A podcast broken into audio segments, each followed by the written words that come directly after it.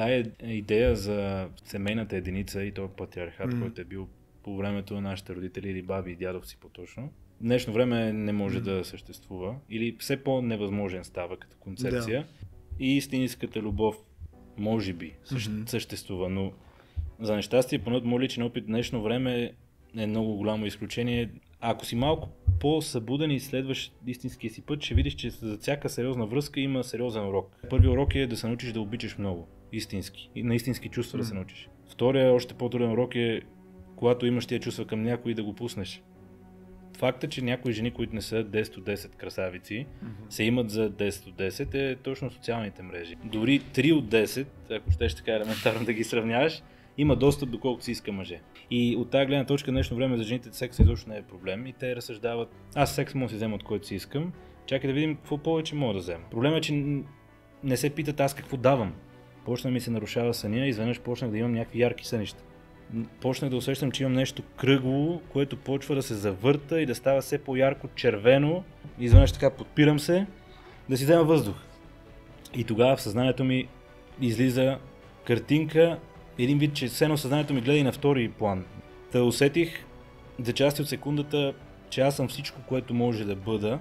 Перспектива на, на Бог, ако щеш, или на Вселена. Общата идея беше, че живота не е толкова сериозен и всичко, ако щеш, е една игра. И не трябва да възприемам живота толкова на сериозно. Душата ми е казала до, до тук.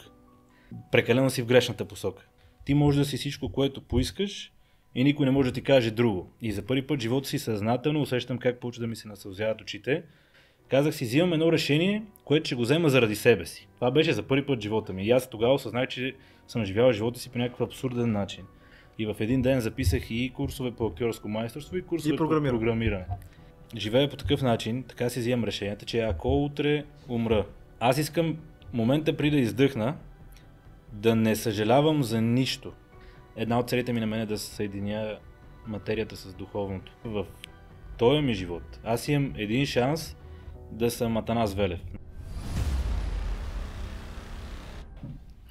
Здравейте! Вие сте с Limitless, свободната зона за хората, които вървят по пътя към своето личностно развитие. За тези, които търсят отговори на важните въпроси отвъд всякакви лимити и ограничения. В днешния епизод се гмуркаме в дълбокото с човек, който носи изключително креативна енергия, занимава се с много неща. Ще поговорим с него на много различни теми. Директно в дълбокото, deep dive, отиваме с моя специален гост днес, Атанас Велев.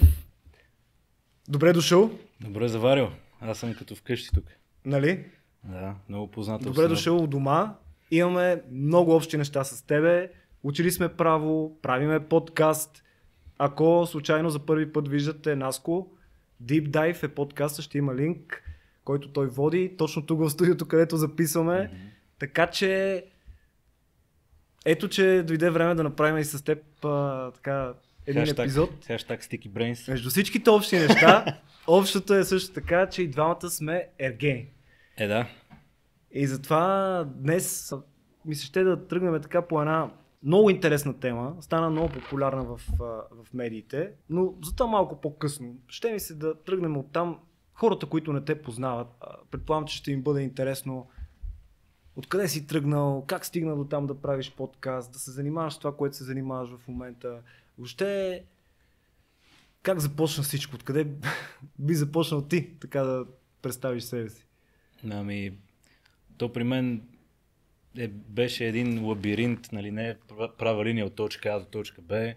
По-скоро, ако си представяш тези игрите, където ги давах при във вестниците, където тръгваш от тук, после си да върта пътеката и стигаш до точка Б, макар че аз все още не се имам за човек, който е стигнал крайната точка, която иска да постигне.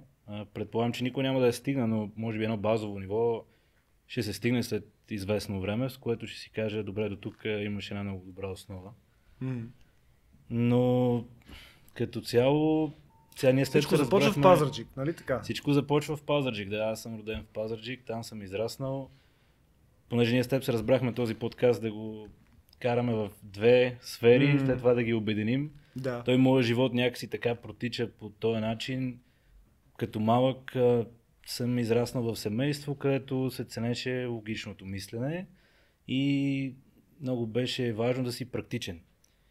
Аз като дете имах разнообразни интереси, повечето бяха креативни. Много гледах филми, анимации още по в ранното детство и много исках като малък да съм актьор. Нали? Много вдъхновен от с мускулите, да. героите и така нататък. Също така ми бяха интересни компютрите, понеже покрай анимациите, като бях на 12-13 години, исках много да си направя сайт и да си направя сайт, при някой анимационен герой, който аз там гледах, Spider-Man mm. или Batman и какво е. И тогава се зачетох, имаше една програма, с която си свалях сайтове, почнах да се интересувам от компютърни езици, но тогава нямаше толкова развити компютърни езици.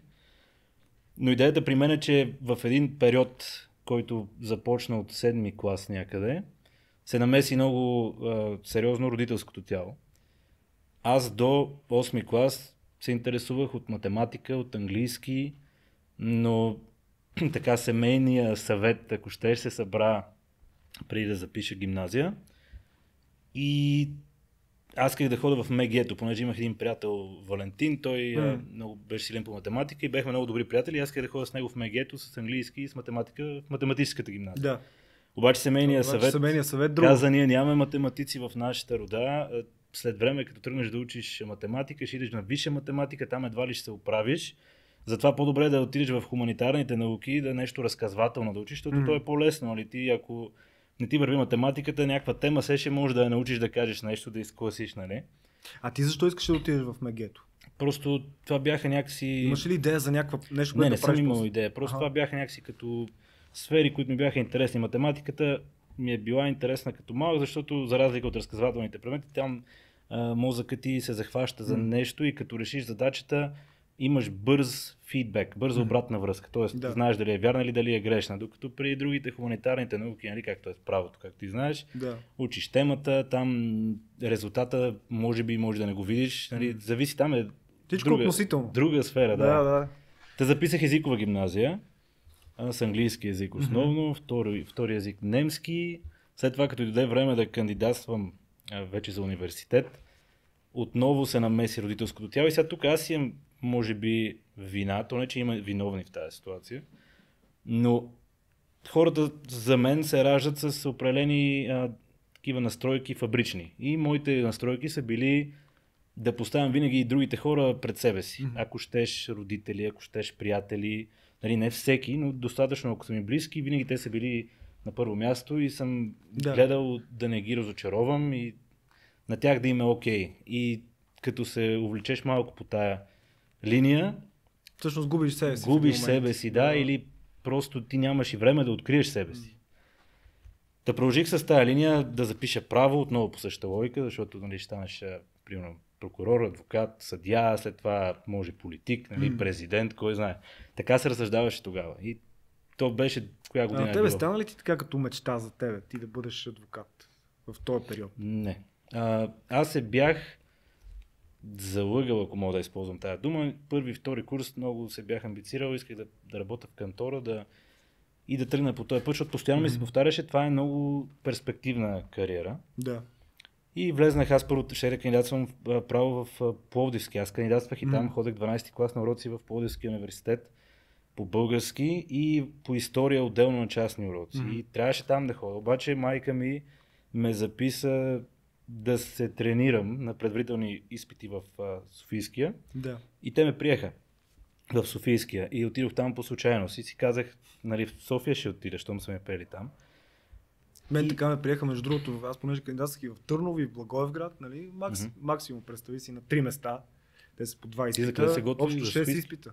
6 изпита. За Софийски ли се готви? Ами, да, Ти. се готви за Софийския, да.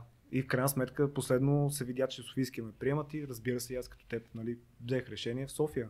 Да, аз като отидох даже на предварителните изпити, просто като видиш факултета и изобщо на центъра на София си, да. ректората, то те пленява чисто mm. като архитектура. И аз си казах, да, бре, да, тук искам да съм. И влезнах да. да уча право, воден пак от, от тая идея, но постепенно с годините първи курс окей okay, беше, понеже запознаваш се с нови хора, втори курс пак окей. Okay. И вече от трети курс на там почнах да усещам, че не съм на правилното място. Понеже аз не знам на колко години сега съм бил, на 23 или колко. Mm. И си казвам, добре, аз се чувствам като най-нещастният човек на земята и, и се чудя защо се чувствам така. Значи аз уча право, води се перспективно, след време ще имаш добра кариера. Mm. Родителите ми ме осигурявах, тогава ни плащаме ти да учиш. Те имат бизнес в Пазарджик и са ме подкрепили. Един вид не е бил варианта, че аз ще отида на улицата и ще остана mm. без покрив над главата и без yeah. пари. И се чудех тогава, добре, защо се чувствам като някакъв бездомник и не че знам какво е да си бездомник, но така го усещах. Все едно нямам никаква мотивация да, такива, да, живея изобщо. Не, не, не виждах нищо хубаво, за което да се хвана. И това чувство постепенно започна да се задълбочава. И понеже аз и с фитнеса от малък съм запален, много, 13-14 годишен, но това е друга тема, няма да навлизам. Тогава помня, че в трети курс влезнах а, една много строга диета започнах да правя. Mm-hmm.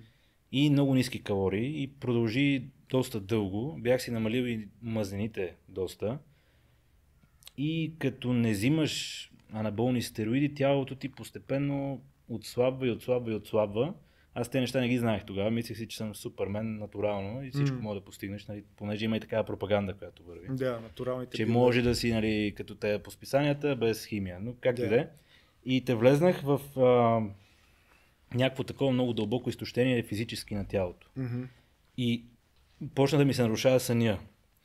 И изведнъж, но аз, понеже имам така част от характера, че нещо като захапе, дори да е грешното, продължавам докато не стане. Нали? Това има и плюсове и минуси. Mm. И тогава аз продължавам с тази диета, още по-низки калории, тренирам пак почти всеки ден.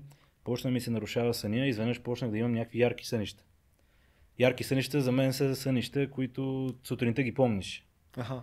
И тези сънища, общото беше, че се усещах тук, където ми е сърцето почнах да усещам, че имам нещо кръгло, което почва да се завърта и да става все по-ярко червено и, и топло. И също време виждах около мен хората, примерно родители и приятели, че те също имат тук това кръгло нещо, но при тях е камък и е студено и е замръзнал и не се движи. Mm-hmm.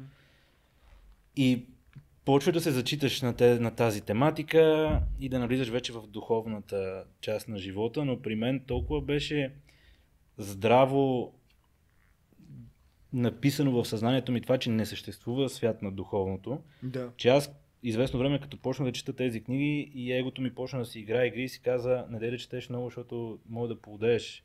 Понеже след това си направих мое изследване, че всички тези болести на съзнанието, като шизофрения, дереализация и разстройствата на психиката, да. имат общо с а, фазите, които може да се наречат в духовния свят духовно пробуждане. Тоест и в двата случая егото някакси не може да се фокусира върху физическата mm-hmm. реалност. И то проблема е, че когато идваш от такава основа, където няма свят зад петени сетива, това не се приемаше в моето семейство, то ми беше много здраво залепено в подсъзнанието и аз като чета, чета някакви неща, аз чета, опитвам се да си сменя перспективата, но отвътре се бунтуват. Аз бунтувам се, нали? И спрях да ги чета тези неща, защото си помислих, че ще поудея. А си си бил много рационален като човек. Много нали? рационален, математиката... да. Да, да, да. И то с математиката спря до, до, до, докато ти в езиковата. После пак ми беше интересен, но там не беше Защото тук в духовното 2 и 2 много често не е 4. Да. Нали? Еми, да. да. Та, тогава го отбих този импулс да. и си продължих с правото и си казвам, това са глупости. Нали? Mm.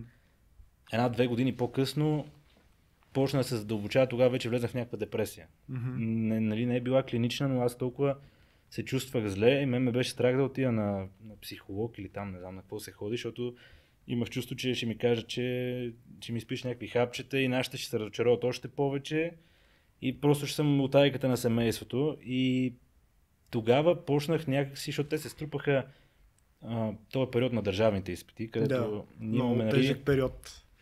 Последната година имаме две сесии, имах общо 17 изпита, като сложиш и държавните на края mm. септември и ме скъсаха първия семестър в пети курс на два изпита. Мисля, че беше международно частно право mm-hmm. и на търговски сделки, макар че те, не знам, на два изпита yeah, ме скъсаха. И аз пред себе си имах, защото аз абсурд в моите очи нямаше как да оставя държавните изпити за до година. Mm-hmm. Не исках да си го причинявам това да стоя да уча. И си казах, добре, сега сме януари месец до ноември края имам 17 изпита да взема. И те, нали, поправките са в септември, пък септември е първия mm. и държавен. И си казах, правя го това, за да може да завърши и вече да, да се свършва с, с това мъчение. И точно така се стекоха обстоятелствата след поправките.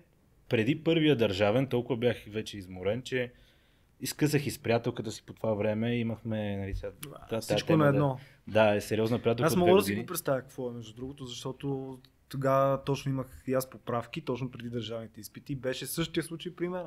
Mm-hmm. Много беше тежко. Накрая... И се срина с едно покрива отново, втори да. път. И помня, че тогава пак имах такъв период на преизтощаване. Аз тогава даже и не тренирах, но от учене, учене mm. и от зор. А, пак а, физически се чувствах много в дъното, дори да. без да тренирам. И имаше един период, където отивам да се подпра на мивката, да си почина малко. И изведнъж така подпирам се, да си взема въздух. И тогава в съзнанието ми излиза, докато съм буден, нали аз не губа съзнание, картинка, един вид, че все съзнанието ми гледа и на втори план, на втори телевизор. За части от секундата изпитах себе си като всичко, което може да бъде. И то, сега с програмирането ще направя една препратка, аз така си го усетих, че ми се пусна един файл или някаква вибрация, общо заето, усещане. И аз после си го разархивирах и си го обясних следващите нали, няколко минути и до ден днешен си го обяснявам. Та усетих за части от секундата, че аз съм всичко, което може да бъда. Един вид перспектива на, на Бог, ако щеш, или на Вселената. Да, се носи в някаква връзка такава. И, и понеже тая енергия и вибрация се интерпретирах да, с, mm-hmm. човешките си възприятия, да. понеже аз съм всичко, което мога да бъда и няма друго нещо, аз изпитвам желание за динамика. Mm-hmm. Не искам да съм сам и ако щеш ми е скучно, преведено на човешки език. Mm-hmm. И затова решавам да се раздробя на безброй малки парченца, да забравя, че аз съм всичко и чрез всяко едно от тези парченца да изпитам себе си по индивидуален начин и по различен, за да мога да удовлетворя това желание за динамика и за свят. Mm-hmm. Защото аз иначе съм всичко, което може да бъде и ако няма тази динамика, ми е скучно. И тогава общата идея беше, че живота не е толкова сериозен и всичко, ако щеше, е една игра. И не трябва да възприемам живота толкова на сериозно. И в моя подкаст, като си идвали гости, които са астролози и дори психолози, съм ги питал какво има мнението и сега последно един подкаст имах с Еленко Ангелов, той ми обясни, че това е принцип в Вселената, където ако пренатегнеш едната част, веднага балансът е дърпа към средата. Тоест аз съм пренатегнал материята, защото mm-hmm. правото е много конкретна наука и да. аз в продължение на почти една година постоянно уча някакви неща, които са ти ги учиш не на Изус, ми ги учиш като структура. То няма никакъв а, живец, поне за мен нямаше. Абсолютно е така. Няма никакъв сок mm. вътре. И той ми обясни, че според него това е станало, защото съм пренатегнал, прекалено много съм се mm. фокусирал в физическото, пък и с тези моите разбирания, които са били от малък, mm. че един вид, поне това сега си го обяснявам, душата ми е казала до, до тук. Mm. Прекалено си в грешната посока. Един вид съм извикал за помощ, ако щеш. Много и, интересно, да. Че и е дошло това нещо. Mm. И тогава той ми помогна да продължа да чета такива мотивационни духовни книги, обаче да го интегрирам, да не си мисля, че поводявам. Да. И след това, защото това е един процес, който продължи 7 години, докато аз реша да си сменя пътя като цяло. След това завърших право, работех го 2 години, четях ги пак тези неща, но прекалено настоявах отново на тази идея, аз сега вече съм го завършил, почнал съм да го работя, как така ще смена, нашите ще ме имат, нали, това пак родителите какво да. ще си кажат. И имаше един период в живота ми, където чета такива пасажи от книги, където ти казват, ти можеш да си всичко, което поискаш и никой не може да ти каже друго. И за първи път живота си съзнателно усещам как почва да ми се насълзяват очите и аз почвам да плача. И то са нали, няколко сълзи, не е да, да заплачеш, да заревеш наистина. Да, да, да, то като някакво пречистване. Да, като, точно да. като пречистване от, тея, от тая информация. И тогава продължение на няколко години, понеже аз съм чел постоянно, нали? те всичките ограничаващи вярвания, които съм ги имал в себе си, те сълзи, защото те се случваха периодично, като чета такива неща, образно аз си го обяснявам, че разтопяваха тези вериги, които аз съм си сложил сам върху истинското си аз и върху душата ми, ако щеш. Да. И те са я хванали. Защото си следвал какво мислят другите. Да, хора. и тя, и, и представи си, че душата ти е тук, твоята да. есенция, и ти слагаш едни вериги и тя не може да мърда, mm. малко като в смирителна риза. Да. И с тези сълзи, с тези, тази подмяна на основните вярвания, която аз си направих от отзор, от нямане на къде. Аз почнах да ги разтопявам тези вериги и, и истинското ми аз постепенно 7 години по-късно, 2019, защото тези неща се случват 2012, аз си реших да си сменя пътя тотално. Имаше една, един период, където си казах, не само душата ми го каза, това ми физически вече си казах, добре, сега съм на 27-28 години колко бях, защото аз и с правото, като го работех, пак не ми вървеше. Мен просто не ми харесваше, много ми беше скучно, не виждах Да. как мога да се Абе, Вървял развивам. си срещу себе си, едно. Точно. Да. И си казах край. Вече нямам какво да губя, защото моето семейство вече на тая, на този етап ми имаха тотално за провал. Защото си казах, нали, теб, да, ти учиш право, плащахме те да изучиш, сега тук М. не изкарваш Извинявай, не, не изкарваш достатъчно пари, не можеш да се издържаш, пак ще трябва да издържам. Ери, какво си? си казах, добре, и без това съм пълната отрайка за семейството, и без това моите приятели ме гледат като несериозен. А интересно е, че всички хора около мен ме имаха за някакъв немотивиран а, не храни майко. А аз вътре в себе си знаех, че имам много повече неща, но просто той е всичкият труд, който влагах в правото, защото то не беше да не влагам. Аз влагах много неща, обаче просто Да. ги влагах в грешното нещо. И живота в последствие ме научи, че когато влагаш всичко, което имаш вътре в себе си, но на правилното място, тогава вече започваш да имаш да женеш нали, плодовете на, на твоите усилия. И имаше такъв период, където си казах край. За първи път в живота си, понеже аз и във връзките ми с, с момичета и, и по отношение на приятели и родители, нали, как ти казах в началото, винаги поставях другите хора. И аз си казах, добре, за първи, за първи път живота си, на 27-8 години, казах си, взимам едно решение, което ще го взема заради себе си. Това беше за първи път живота ми. И аз тогава осъзнах, че съм живял живота си по някакъв абсурден начин. И като ги... това решение, като го взех, явно това беше последната капка в тази чаша преди да прелее. Да. Изведнъж интуитивно почнах. Изведнъж интуитивно е така, като пак от, от цено по интуицията ми го пусна като идея. Запиши курс по програмиране. Ако искаш да си финансово независим, ако искаш работата, която работиш да, да ти е лесно, да ти е по-лесно, Да. запиши курс по програмиране. И веднага втора интуиция след това. Ако искаш и креативната част от теб да е задоволена и да е спокойна, запиши курс по актьорско майсторство. И в един ден записах и курсове по актьорско майсторство и курсове И програмиране. по програмиране. Две години по-късно намирам си, години нещо, намирам си първата работа с програмиране.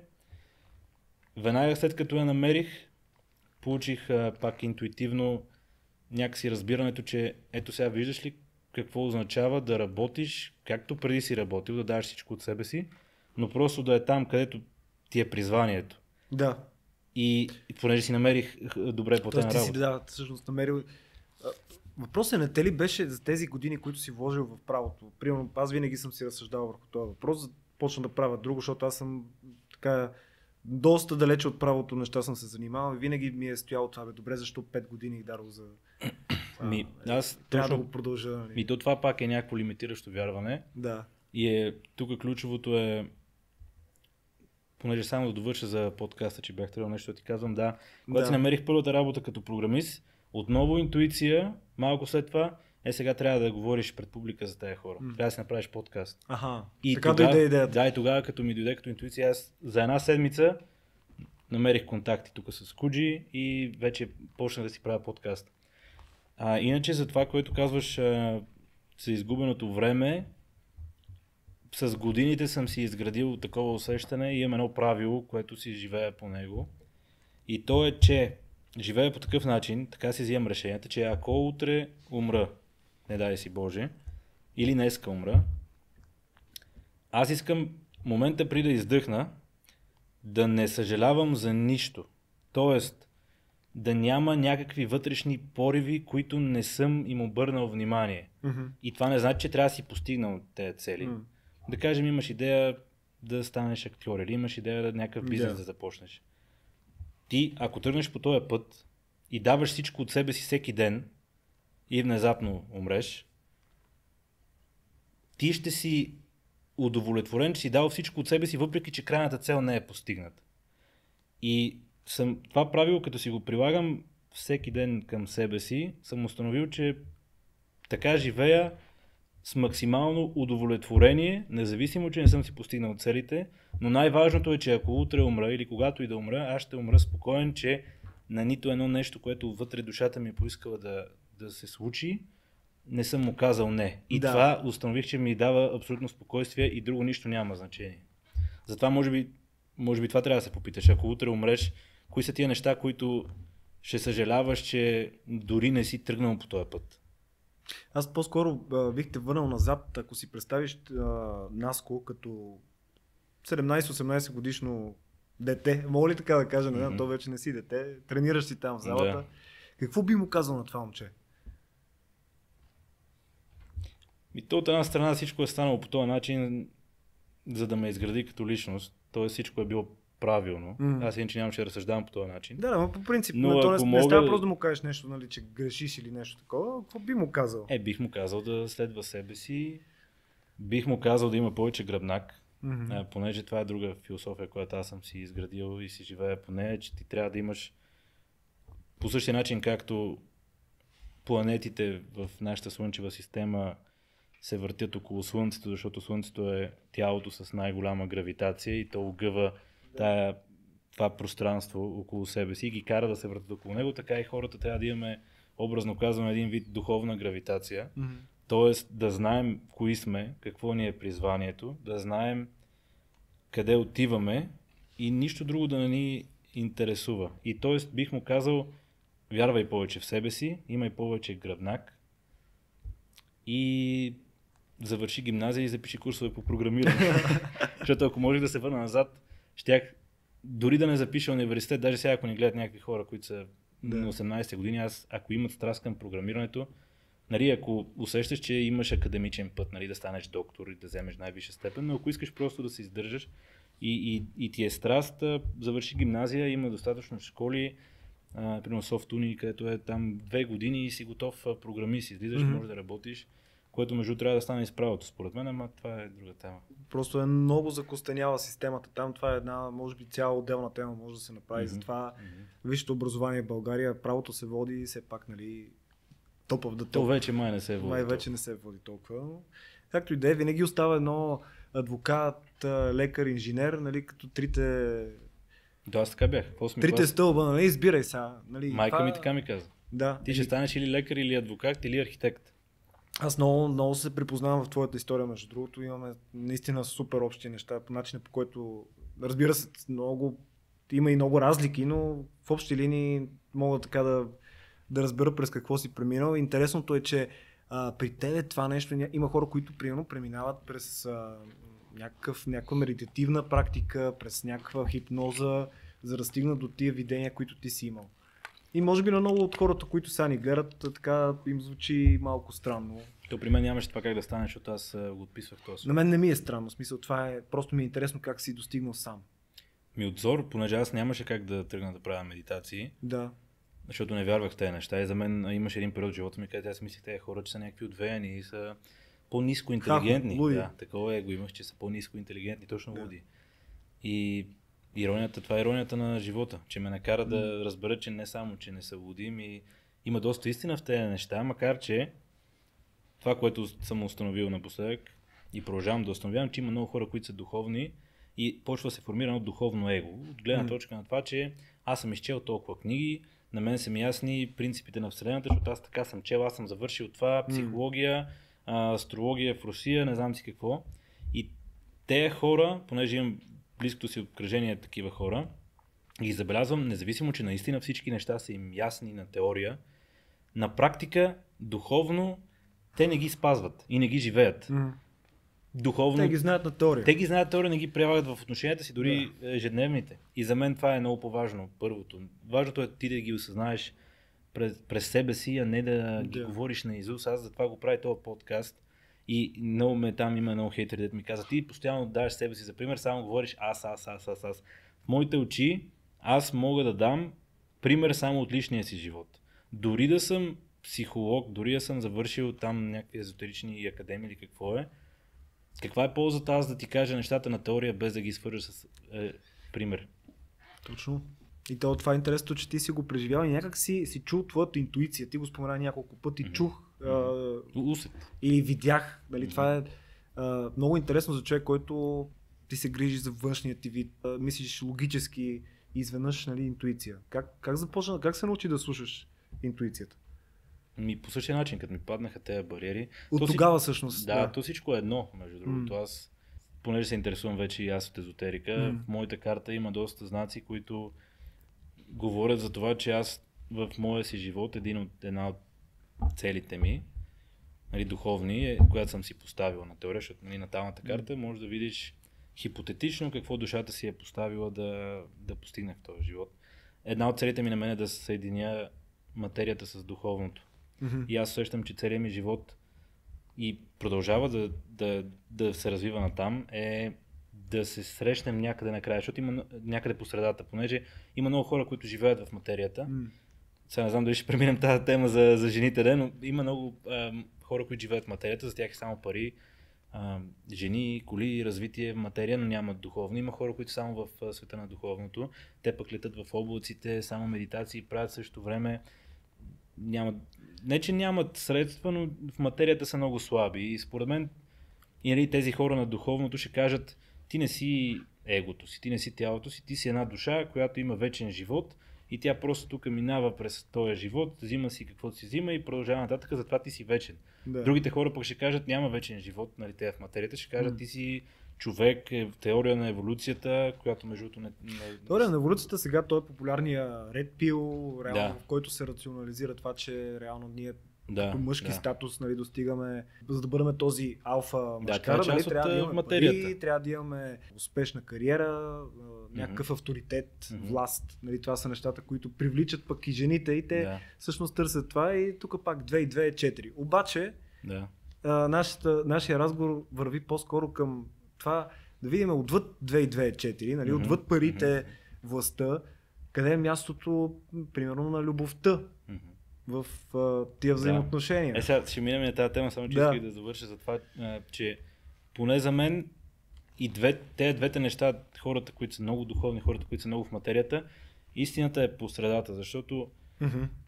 ти, за мен поне, аз може да имам вечна душа и хипотетично да имам много животи и да събирам нали, опитност с тази душа. Обаче в този ми живот, аз имам един шанс да съм Атанас Велев. Нали. Душата ми след време, ако се М. прероди, няма да е Атанас Велев, ще е някакъв друг. Нали.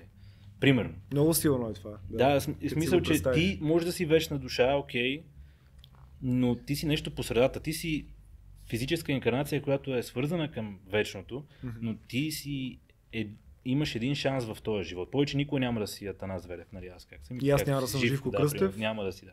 Така че от тая този гледна шанс. точка, този живот е истински смъртта, е истинска затаяна конфигурация. Някакви, някаква част от нас може да продължава, но ние е, нещата са истински тук. Не може да се основаваме, поне според мен, на, този, на тая кълка, че аз сега да допускам дори грешки, да не съм много в материята, аз ще имам друг живот, който не. Така че това исках просто да го почетая, че според мен трябва да, да вървим с двата крака съединени в нещо средно. нали. На мене ми е много интересно всичко това, което казваш, но това си говорихме а, да, да го обърнем внимание в този разговор на съвременния мъж, Да, да, тъй да, като и окей, двамата да. сме ергени, а в момента Да, върви да, окей. едно много популярно предаване, което така слага една медийна, а, един медиен образ на самият ерген, нали, как изглежда ергенът, как изглеждат а, жените, които се борят за неговото внимание. Нали, така, това е в реалитито. И първото, което е за Ергена, според мен се дава много хубав пример за мъжете. Да. Защото той се държи, поне това, което аз съм гледал, защото ме накараха да го гледам. А, Той на колко е години, между другото? Той мисля, че 31, мисля, че е две 30. години по-голям от мен. Ти на колко си? 33. И той да кажем че 9-0, сме горе-долу. предполагам. Да. Мисълта ми е, че това, което съм видял, е доста добър пример за това как един мъж трябва да се държи. Той държи се с уважение, а, Да. галантен е, също така изглежда добре, тренира, добре облечен в това шоу. Така че това е много един хубав пример, според мен, за момчета в тинейджърска възраст. Сега за жените е... А реален ли е според теб? Защото мал, мен ми изглежда като роля. Малко. Значи то това сега си е шоу, няма Ясно как да е, че няма избегнеш как да- а, елемента на, Да. на сценария. Но мисълта ми е, че от гледна точка на програмирането, защото тя телевизията в принцип е програмира съзнанието на... Социално програмиране. Да, от гледна точка на социално програмиране, според мен да, добър пример за това как един мъж трябва да се държи на среща, М. нали, примерно. Сега за по-надълбоко не съм го гледал какви са му възгледите за любовта и така нататък, но добре с уважение, нали, М. се държи с всяка една от тях. Сега за жените той е такъв формата, че а, те така са ги избрали, за да има контраст и да, е- за да е интересно. Но ти ако искаш да се върнем пак а, в детството понеже и ти можеш да дадеш някакви примери, М. предполагам, за отношенията между мъжете и жените. Аз като бях в училище, примерно ми направи впечатление, да кажем, ти си 8 клас, твоите връзнички ходят с някакви батковци, 12 клас, Винаги е които я взимат с Да. колата от училище. Да. А сега на тая възраст И, пък има и хората с лошите момчета. Нали, не всички бяха така, но повечето, които се водеха в гимназията, примерно, Да. най-горещите и М. яки момичета, ходеха с батковци, които имаха кола, имаха. М. Можеше, можеше да ги вземат от училище да ги водят на Макдоналдс, примерно. Това тогава беше голям статус. И като прехвърля малко годините сега, понеже аз съм да сега навърших 30, същия закон се прилага и днешно време. Нали? И си направих извода постепенно, че това, което, е, което ни е заложено по природа, и тук пак опираме от тази тема, дали сме в материята, дали сме в духовното. М. Понеже нас генетично ни е заложено това нещо. Жената гледа на мъжа, цени дадени качества в в него като статус, трябва да е перспективен, тя, т.е. тя на подсъзнателно ниво иска мъжа да може да е да осигури достатъчно добра обстановка за отглеждането на едно пълноценно семейство. Да. И това в днешно време какво се означава повече пари, кариера, статус и така нататък. Да. Пък мъжа инстинктивно гледа жената да е красива, понеже той така преценява подсъзнателно дали тя ще е добра майка. Нали? Аз За да продължи неговите гени. да, аз имам Да. така теория, че ти, за теб хората, които ти смяташ, кои, че са красиви, понеже красотата е субективна, Да. според мен ти ги преценяваш подсъзнателно генетично. Ти си казваш, тя изглежда по този начин, има, може би, по-хубави гени от моите, затова този човек ме привлича, искам да с него подсъзнателно да създавам поколение. Нали? И тези импулси се а, превеждат по отношение на мъжа в това жената да е красива, да е хубаво тяло, нали, гърди, дупен, аз ни вълнуват такива неща. А жените пък обратното, да. Тя концепцията на предаването е, че той е и успешен като кариера и изглежда добре и защо М. е наградата, която те трябва да Да. спечелят. Но а, в живота общо взето е същата аналогия, защото за мъжа наградата е да е красива жена, за жената наградата е успешен мъж. Нали? Да. Проблема е сега тук, че ние сме в такава епоха, че влизаме и ние по-скоро излизаме от материалната епоха, но тя М. още си носи своите белези, понеже Да. аз сега съм в такава фаза, че до този момент правих много неща и събота неделя ми беха много заети заради курсове по актьорско майсторство и си казах сега за известно време ще ги спра, за да може да имам повече време за социален живот, защото аз както бях студент, заради програмирането и тези трансформации нямах много време да излизам с жени, особено последните две години. И е било само тук-там някакви неща. И сега си казах, добре, дай да видя сега като имам някаква... Съм Какво на по-стабилен. пазара? Какво, как е пазара. и виждам, че те неща, които в студентството съм ги забелязал и като малък съм ги забелязал, но отново въжат, но в друг капацитет, друг мащаб. М. Често ми се случва, за съжаление, пишем си а, с някакво момиче и тя дори преди да излезнем иска да научи по някакъв начин за обиколен, защото те не са чак толкова директни. Примерно дали живея на квартира, дали е мой апартамент. М. Случвало се да ме питат тая кола, ти а, в смисъл на лизинг ли е, нали, а, не изплащана ли е и така нататък. И даже има един пресен пример, където сега скоро с едно момиче си пишех. Още не бяхме отишли на първа среща и аз поделям нещо от сорта, че сега си правя обзавеждане на хола си сменям мебелите. И това го споделям на един, един ден. Да. И тя на другия ден се сеща, по някое време ме пита, абе аз сподели сега а, с мен, ти това твоето обзавеждане на хола, хазяйна ти ли го позволи? Явно доста, той е доста, явно хазяйна ти е доста широко скорен, защото ти позволява и аз си казвам, бе ти си била много тактична, нали? Разбирам ти въпроса, мой си апартамент. Да. Нали? Не съм на квартира, ако искаш. Да. Това трябваше да ме питаш. Директно, а не е А тя, нали, в, нейните, в нейната, нейния мисловен процес явно е такъв. Значи аз сега искам да разбера той колко е добре осигурен, дали има негов апартамент, защото знам, М. знам че е програмист, води се, че може би е нали, по-осигурен. И как да не го питам директно, чакай да измисля някаква друга линия и той излиза много по-зле, отколкото ме жените много директно. често ни казват някакви неща индиректно. Повечето случаи говорят индиректно и там е едно Да, и мисълта ми беше, случай че... е много ниско ниво. Точно, мисълта ми беше, че масово срещам как жените, поне на моята възраст, а, ме преценят като някакъв, а, нали, то това пак, да се върнем, това пак е инстинкт.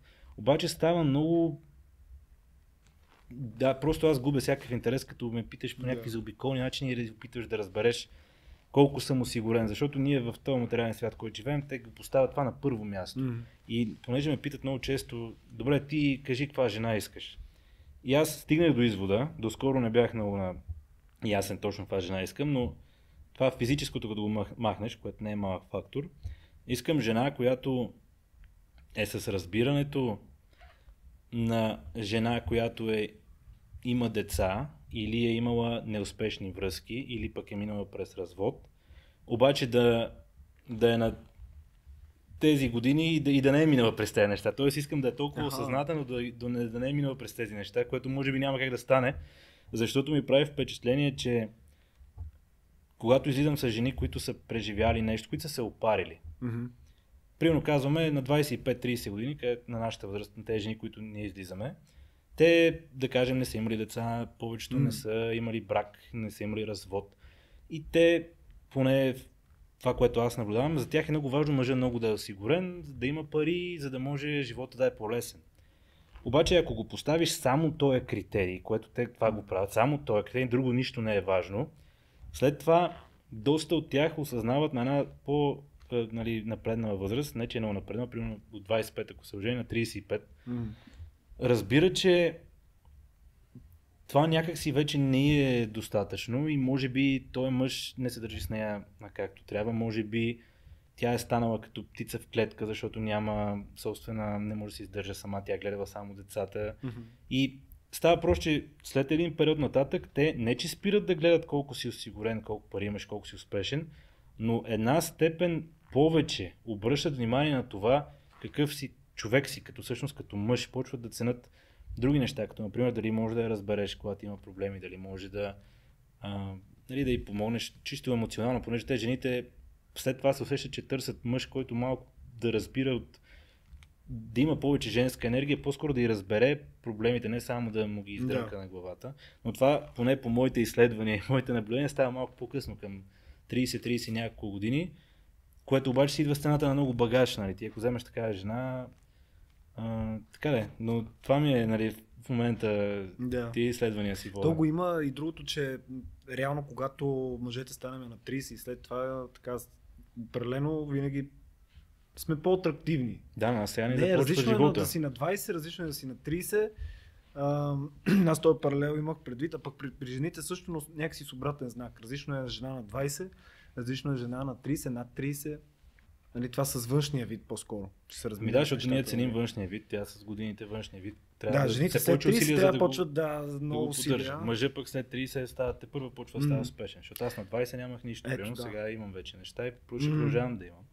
Макар, че има жени, които толкова добре се поддържат. Че Да, винаги има изключения. Значи винаги има изключения. Ние тук не говорим нали, да, да, ги ги рамкираме в хората. Аз Да. лично съм на мнение за тая духовната перспектива, че ние трябва да пренебрегнем това, което ни е генетично заложено и първичното. И може би пак да сме някъде по средата, да не сме толкова в материята и Да. от тая гледна точка, може би и истинската любов, може би, съще, Мгм. съществува, но за нещастие, поне от моят личен опит, днешно време е много голямо изключение, да, да не кажа, че почти е невъзможно, не искам да го казвам, защото искам да си оставя някаква вратичка. Ти си изпитвал такава. любов. да. Ние сме си говорили с Мгм. теб за това. Аз също мога да кажа, че съм изпитвал. За хората, които не вярват, защото има такива, които може би а, не са достигнали. Има много такива хора. А, доста хора има, които не са изпитвали през живота си това чувство. Определено няма с какво да се сравни. Определено съществува и е поне според мен е някакси връзка с духовната. Така да, Духовната това е другото, страна. че да, да се върнем пак към тази перспектива. Духовната, при нас това, което съм забелязал е, че сериозните връзки, понеже връзките и децата Да. са едни от най-разпространените начини за една душа да си научи даден урок. И ако тръгнеш по различни езотерични философии, душите се разбират преди да се инкарнират в, в физическата материя. Да. Аз ще се ожена за теб, а, за да може ти да осъзнаеш този урок и Мгм. нали, да ти помогна да израснеш като, като Да. душа. Аз поне в моя път съм установил, че всеки път, когато съм имал сериозна връзка и се, се е развивала любов, това е случвало два пъти, де, винаги съм учил уроци. Последната ми връзка, първоначално, като започнах да обичам, аз не знаех до този етап, че мога, защото преди това бях обичал, не знаех до този етап, че мога да навлезна толкова дълбоко емоционално да обичам. Тоест, първият ми урок беше в тая връзка, че мога много да обичам. И аз бех още тогава в фазата, където поставях другите пред себе си. И това става малко Малко опасно much, това, да. much, да. След това, Издигаш на педестал другия. да, момичето пък не беше обичала никога. Мгм. Тя пък се научи да обича. След това, Мгм. като се разделихме, аз имах един много важен урок, който в последствие го научих, че сега първият урок е да се научиш да обичаш много, истински, и на истински чувства да се научиш. Втория, още по-труден урок е, когато имаш тия чувства към някой, да го пуснеш. Това е Да. много, а, много важен урок, защото дори, отново ако се върнем към езотериката, там се казва, нали, там ако се върнеш към чакрите, тая последната чакра, където е, където те свързва с хипотетично с вселенската енергия, Мгм. за да се активира, трябва да се пуснеш от всички earthly attachments на английски, на български, какво ще значи, всички, всичко, което те задържа за физическата реалност. Да, Но да се пуснеш докато си в тяло. да. Тоест, това е много сериозен урок. Да обичаш някой до мозъка на костите си и да трябва да го пуснеш. И Може би да му дадеш свобода също. да му дадеш свобода смисъл. също, да. да. То, то е същото, да. То е същото. Но да. в моя случай беше и да, Да. се разделите. Мгм. И ако си малко по-събуден и следваш истинския си път, ще видиш, че за всяка сериозна връзка има сериозен урок. Мгм. И поне това е моята теория, че нали, някои хора може да учат уроци цял живот, как са моите родители. Те цял живот са си заедно и си имат любов и се обичат, но така им вървят животите паралелно и продължават да се поддържат. Нали. Да. Някои хора не им е това пътя, според мен. И тук идва сега въпроса, пак да се върна към физическото, понеже това не го доизказахме, дете казваш за жените. Ако един мъж го... Примерно аз пак дам себе си за пример. Ако аз виждам, че жените ме преценяват дори на първа среща, дори преди първа среща по това какво работя и колко апартаменти имам и как- какво имущество имам и като цяло, да се поставят на мое място. Малко ще им е трудно, но да кажем, че могат жените да се поставят. Аз тогава, като гледам, че аз съм преценен материално, аз какво трябва да търся в тая жена? В смисъл, тя какво дава на среща? Понеже е тук да. не е ли така? Защото ако, ако аз приема, че мен ме, прием, мен ме оценяват по материалните критерии, тогава на мен играта ми е да стана максимално успешен. Търговска сделка, бе. Да, максимално успешен, с максимално много пари Да. и след това да, се, да си взема най-красивото жена възможно. А, нали, това в един период е възможно, когато имаш много милиони. И съобразено, мулти- нали, нейната красота спрямо твоята банкова сметка да, и всичко се и те си върват нагоре Да. паралелно. Проблема е, че аз сега в момента съм в един период, където не съм мултимилионер. Да. И аз оценявам, сега тук ще отваря една скоба, понеже аз като се върна в Пазарджик, баща ми се ми каза, няма ли се жениш, какво става? И той се базика се, че гледал телевизията и примерно новата синоптичка или новата там, е знам по същия каква, начин, да. Више там, више там тази. И аз на шега отворих а, скоро на някаква нова там по телевизията синоптичка или какви се, не помня точно каква беше. Отварям най-красиво момиче Да. и още първото в Google, като напишеш името, и излиза, че е гадже на сина на мултимилионер, примерно. И аз си направих извода, че окей, аз ако стана хипотетично мултимилионер, тогава ще имам на разположение най-красивите жени, нали? М. Това не значи, че е само този конкретен случай, но така си върват паралелно в света, в който живеем. Да. И от тази гледна точка аз не съм на това ниво. В момента се преценям някакво средно ниво. Нали? Не е като да нямам средства, не е като да имам мега много средства. М. Но аз ако съм такъв мъж, който не е мултимилионер, тогава на мен ми пасват а, жени, които не са чак толкова красиви. Нали? Ако ще сме само в материята и ще го следваме този закон, като и наред пил. Да. Проблема е само, че всяка жена се мисли за много красива. И аз усещам, и аз усещам сега, че е, аз се преценям, че не съм този, който може да я води всяка седмица на различен остров. Мгм. Обаче някакси повечето жени пък го имат това усещане, че аз това го заслужавам и не се преценяват, защото те, ако те ме преценяват материално, те а, в техните очи го заслужават само защото са красиви. Те си мислят за много красиви, но Тоест, това е стоеността там, която, нали, те, е... те си мислят, че това е достатъчно. Достатъчно. Проблема е, че те обективно, като ги погледнат достатъчно мъже, ще излезат някъде по средата, не в 10 от 10, Мгм. mm. ще примерно 5 от 6 от 10. И тук пак идва въпроса. Той е мъж, като прави компромис, с, а, защото той трябва да направи компромис с твоята красота, ако това Да. само гледа. Ти тогава какво компенсираш с какви качества? нали? Как, М. какво, какво ще вземе той от теб, освен твоята красота и твоето тяло, което е най- на елементарното. Да, и тук ако И това много липсва. Да, и ако погледнем примерите, които имаме в Ергенът като жени, нали, ясно е, че са ги избрали за да има шоу, но така те дори тези, които имат някаква естествена красота, са се обезобразили с операции и а, интелектуално абсолютно така, поне кратко тогава аз гледах много кратки неща. Даже по-скоро гледах реакции на, Мгм. на самото шоу в а, YouTube. И това ми направи впечатление. Те обаче имат това самочувствие, за което казваш ти, че а, заслужават много, че те, те нали, в шоуто там се и борят за него. От социалните мрежи най-сно време. да, Да, той имаше Как една, получава една там от Ергена, точно аз това, където го гледах, че тя е в това шоу да се бори за Ергена, обаче казва, аз не съм свикнал да се боря за мъжете. М, и това те беше някакъв дисонанс там в М. нейното съзнание. А то просто проблема е, и поне аз така си мисля, че факта, че някои жени, които не са 10 от 10 красавици, се имат за 10 от 10 е точно социалните мрежи, Да. понеже тия лайкове, където са. Реално сега една жена, те която... напомпат самочувствието. Да, точно. Една жена, която е дори 3 от 10, ако щеш така елементарно да ги сравняваш, има достъп до колкото си иска мъже.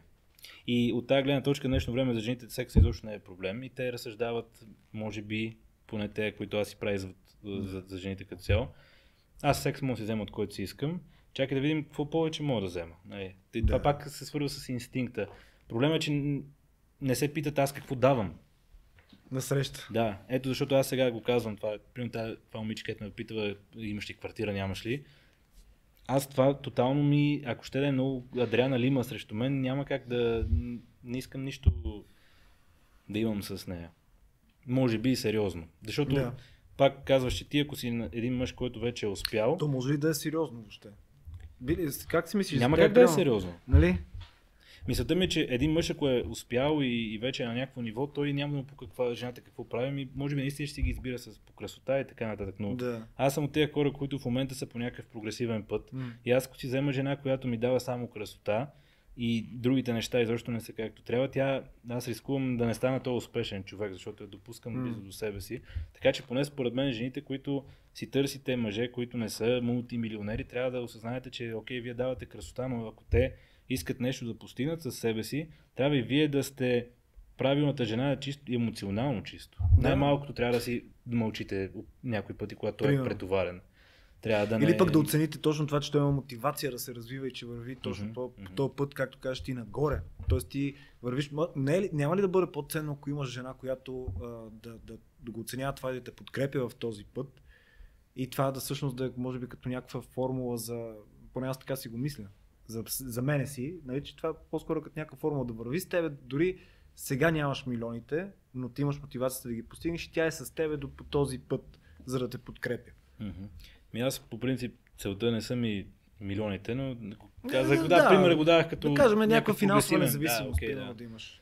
А, другото, което е, че ти като си вървиш малко по твоя духовен път и се учиш да поставиш себе си на първо място, ставаш и по а, независим от а, подкрепата на други хора. И може би за мен не е толкова важно да ме подкрепя и един вид да черпа от нея подкрепа, ами Мгм. просто да е разбран човек, който да е осъзнат Да. и това не знам защо толкова трудно може да се срещне, според мен е толкова лесно, както ти казах примера. М. Трябва да те е очукал живота, за да осъзнаеш някакви неща и много е хубаво, ако си ги осъзнал преди да те е очукал живота. Еми, то е някаква Но днешно време определено липсват на тези отношения. трудна комбинация. Е, така. Да. От Рядко гледна- срещана комбинация. От гледна точка, според мен, на жените е по-добре да се замислят какво давам аз, Мгм. освен красотата си. Да. И те затова се и разочароват след време. Ми то го има и другия тип, който пък а, не, не се фокусира толкова върху красотата, а иска да постига неща, които постигат мъжете. Типа менеджер, който постига върхове в кариерата. Жени с мъжка или- енергия. Да, или жени, които са бизнес дами. Което аз казвам, няма нищо лошо в това. Просто говорим за съвременния тип а, жена. Защото има и такива, които пък са, те са комбинация, сега много добре поддържан външен вид и а, да кажем бизнес успешен, който развива, нали, т.е. има и от женската и от мъжката енергия, въобще е един супермен, нали, женски образ, Ми то ние отиваме към, на там. Супер гърл. Да, Супер да, ние отиваме на там. И според мен, тая идея за семейната единица и този патриархат, Мгм. който е бил по времето на нашите родители или баби и дядовци по-точно, днешно време не може mm. да съществува или все по-невъзможен става като концепция. Да. И ние вървим, дори то паралелно пак в духовния свят има някакви епохи, където ние вървим към разчупване на този модел и тези тесни рамки и това разчупване включва нали, тази идея, че жените трябва да се фокусират малко повече върху мъжката си енергия, пък мъжете върху женската си енергия. Да. Нали, това не значи, че да ставаш хомосексуалист, но това значи емоционално като мъж да се отвориш. И това, което аз поне аз си преценявам в своя живот, че аз съм направил до някаква степен, защото аз съм от, от тотално мъжка енергия, тия неща са глупости, емоции, вибрации. Да. Живота ме принуди да... Да го видиш, да. Да, и, да. Така че тук как, как да завършим тази тема? Просто аз и... Тя е безкрайна. Тя е безкрайна, но няма как да я въпросът е, че но... може би трябва да, да сме по-осъзнати като цяло, защото това кой колко пари има, какво значение има, те сега виждаш тази инфлация, някой има пари, изведнъж имаш 40% по-малко пари. И добре, ако стигнеш до това да нямаш никакви пари, тази жена, ако те е избрала за пари, тя ще си тръгне. Точно. Ето това е, според мен, силата на това да, да върви с теб по пътя, защото в един момент ти може, примерно, всичко може да се случи и губиш парите, обаче ти когато имаш как това ноу-хау, или как mm-hmm. да направя пари, ти ще ги направиш отново. Mm-hmm. Стига да имаш мотивацията и може би това, това е което така е важно да, да оценяват жените в нас, когато видят, че имаш мотивация, ме е интересно ти да кажеш за пикапа там, а нали кажеш, че имаш Ми за пикапа, аз в студентските години там а, имах много интересни истории, експериментирах супер много с Това на какво се базира, че... Нали, пикапа да уточним тук, че става въпрос за съблазняване, методи за съблазняване, ако може така още да Добре, се... от мъжка гледна точка, какво би значило? В смисъл, ами за това да подобряваш, срещаш да подобряваш жена себе си и своята увереност в това как okay. да общуваш с жените като цяло. Защото виждах, че има отвъд това, което аз а, правя в а, връзките ми с жени. Има неща, които не ги разбирам защо жените действат по определен начин. И точно този период на студентските години бяха много така, първи, втори курс беше а, период за мен, примерно, в който аз тотално, това, това ми беше като фиксация, нали, да, да намеря отговори на въпросите защо, примерно, жените действат по един начин или друг начин. И много експериментирах в студентски град, с толкова много срещи. Истински много учен. експериментаторско, нали, да. абсолютно с научна цел. С научна, цел, студентски град, с научна цел студентски да. град бях по дискотеки, по барове, излизах с доста, с доста жени и съм и много така се радвам, че работех върху себе си, четях много книги. Сега в момента въобще не съм на този етап, не бих излязъл сега в момента, например, да се запознавам по този начин, по който тогава. По днешно време, аз това ме интересува. То не е само дискотеките, искам да подчертая тук, нали, на, на улицата, в непринудени ситуации. То е много, много обширно това. А, но нали, мога да кажа, че съм работил много върху това и абсолютно съзнателно. После в последствие разбрах, че нали, това е пък бил моят път към личностно развитие, в последствие да се обърна към духовното, въобще да правя този подкаст. През самочувствие, т.е. да си вдигнеш. През самочувствието аз да, бях много срамежлив и това ми беше една от причините, поради които започнах да работя върху това. Mm-hmm.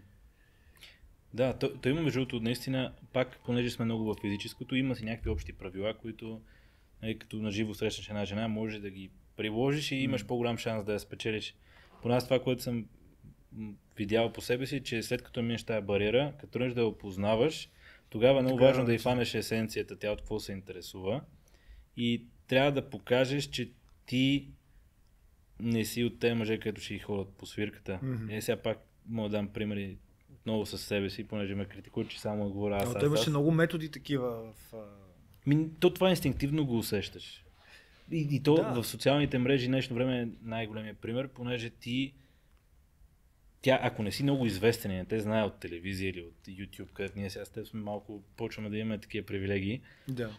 ти тогава много трудно ще направиш впечатление, дори да изглеждаш перфектно, понеже на нея mm. пише всеки ден много мъже и тя се десинтезира и ти няма какво толкова оригинално да й напишеш, но пак измислят се някакви неща. Та идеята ми беше, че понеже толкова много хора им пишат и те дори преди първа среща някои те карат да, да им пишеш достатъчно, пък оговарят да. първа среща, пък те я отменят и така нататък. И поне тя, според мен трябва, ако малко поне ти, тя те харесва и за нещо тя може да се хване, което и харесва, ти, това ти е достатъчно да го хванеш, да се позаинтересуваш и ако тя почне да ти прави тези номера, примерно урежат ти среща, о, сега не мога, как на мен сега това ми се случва. Да. Спираш на цяло контакта и след това тя, ако искате, ще те потърси. И, тя, и то така става. Ако тя поне малко те е харесва, защото за нея това е много интересно, как така той спря да ме търси. Между другото, тук е, това искам много теми. Винаги са ми били много неприятни тези игри, защото много често нали, жените по този начин те... Значи ти показваш интерес Да. и то е истински интерес. да. Разбираш какъв човек е, интересуваш се от нея и след това си отдръпваш интереса и то не нарочно, ми за да видиш тя дали има интерес. да. Понеже тук в България, поне чужбина ми казват по приказки, че жените и мъжете като цяло сме по... Там са по-широко скроени М. няма такива толкова игри, но тук в България има някакво ра- разбиране от майки, от е, баби, че жената колкото е по-недостъпна, толкова по-желана е. Мгм. Което днес, нещо време аз си го говоря с майка ми, като се зачекна на тази тема и тя казва, че е трябвало да й се роди син, за да разбере от друга гледна точка, че това не е окей и да разбере, че понеже аз, Да. като ми се направят по този начин, аз не излизам с тях, спирам контакт и тя Да. ви каза сега, че сина си разбрах, че това дете съм се правила толкова чак пък на недостъпно едно време, е нямало смисъл, защото съм губила някакви хора. нали? Да. Понеже тя логиката каква е? Той ако толкова много ме харесва, той, аз дори да му отлагам срещи, първа среща се разбираме, отлагам я, той ще премине 9 плани през 10 и всичко ще направи само и само да ме види. Мгм. Добре, от една страна тук имаш много развито его, нали, защото искаш да ти храни егото. От друга страна те си го обосновават, си казват, ако той премине всичките ми бариери, значи той е правилният. Да. Обаче, в действителност какво се получава е, че този мъж, който премине през всички тези 10 препятствия и там кръгове на ада, които го прекарваш, днешно време не работи така неща. Той или ще е много смотан е, и ти ще си му...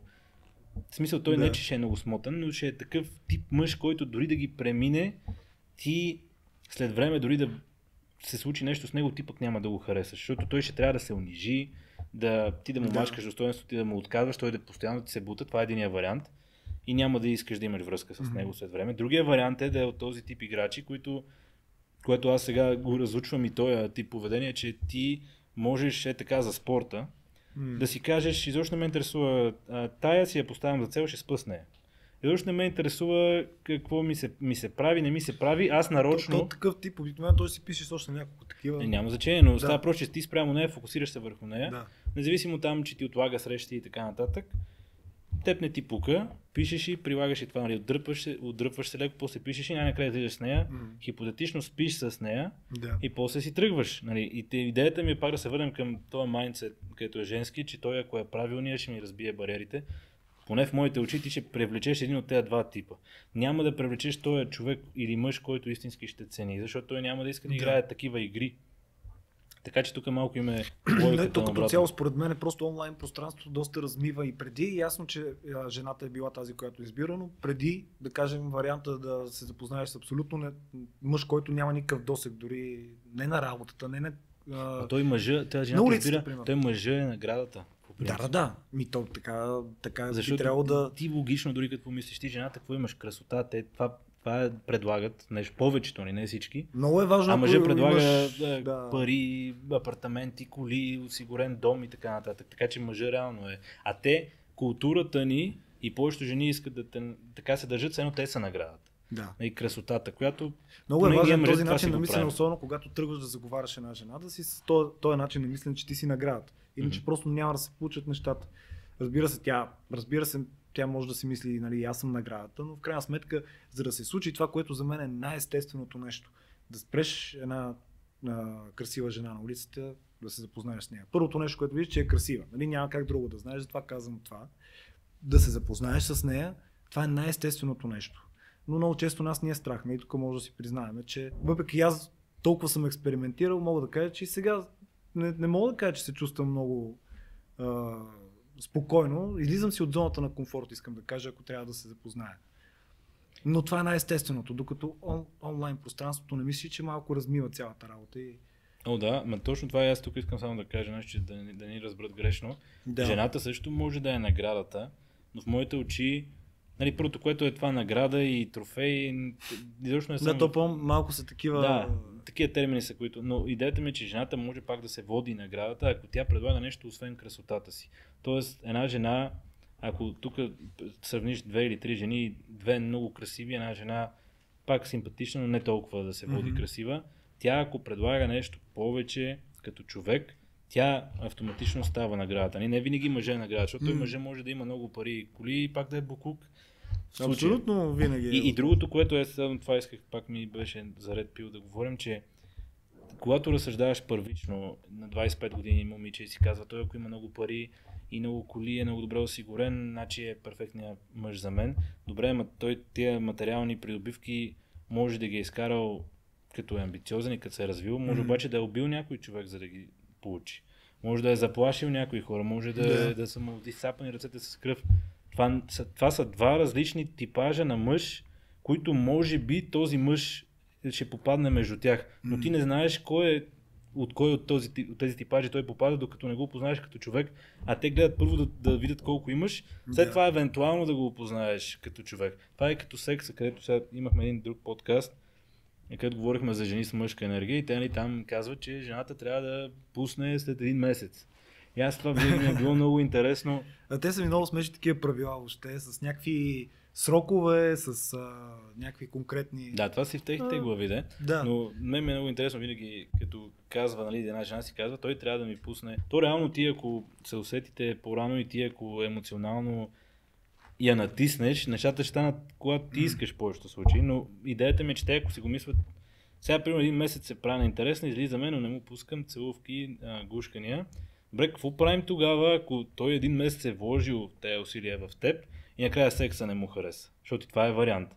А, те това не го мислят. Те си мислят, че аз съм много красива, нали, в моите очи, значи секса ще е хубав с мен, защото те имат на разположение секс колкото си поискат. Нали, една жена, която не е искала, тя не е намерила с кой да спи. И те от тази гледна точка за тях секса не е, не е нещо а, особено един вид. Да, едно всеки да. мъж толкова мъже иска да спът с мен, значи аз явно съм добра в леглото. Да, обаче ако този мъж, където те е чакал един месец, най-накрая си каже, тая е пълно дърво, а ние си знаем, че секса е ну, 90%, ако щеш първоначално във връзката и така си върви висок процент, какво правим, ако тя не ти хареса в леглото, е мъж си тръгне и тогава за какво се прави на интерес на един месец. Примерно, нали, хипотетично. Примерно, хипотетично и да подчертая, нали, че говорим И де факто. случая, защото, защото ще има много коментари с това Да. съм сигурен, че така ще събудиме духовете, ще разбуниме духовете, нали, както се казва. Въпрос е тук, че тук говорим в масовия случай, така че жени, не говориме нали, за, за вас конкретно. Да. Всички Да, да. прилики с е, Е, ние засегнахме лица. и другите перспективи. Да, доста, доста неща. Доста, доста теми засегнахме. Мгм. Всъщност може да си говорим супер много. Просто да, да. времето ни е Да, да. единственото ограничено нещо тук в този подкаст. А, аз винаги задавам един въпрос. А, какво е щастието за тебе? Всъщност, като говорим за формули, имаш ли някаква формула?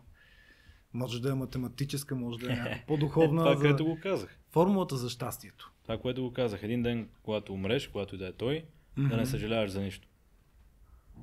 Това е е, толкова може би просто. едно от нещо, което наистина, ако така по-често си го...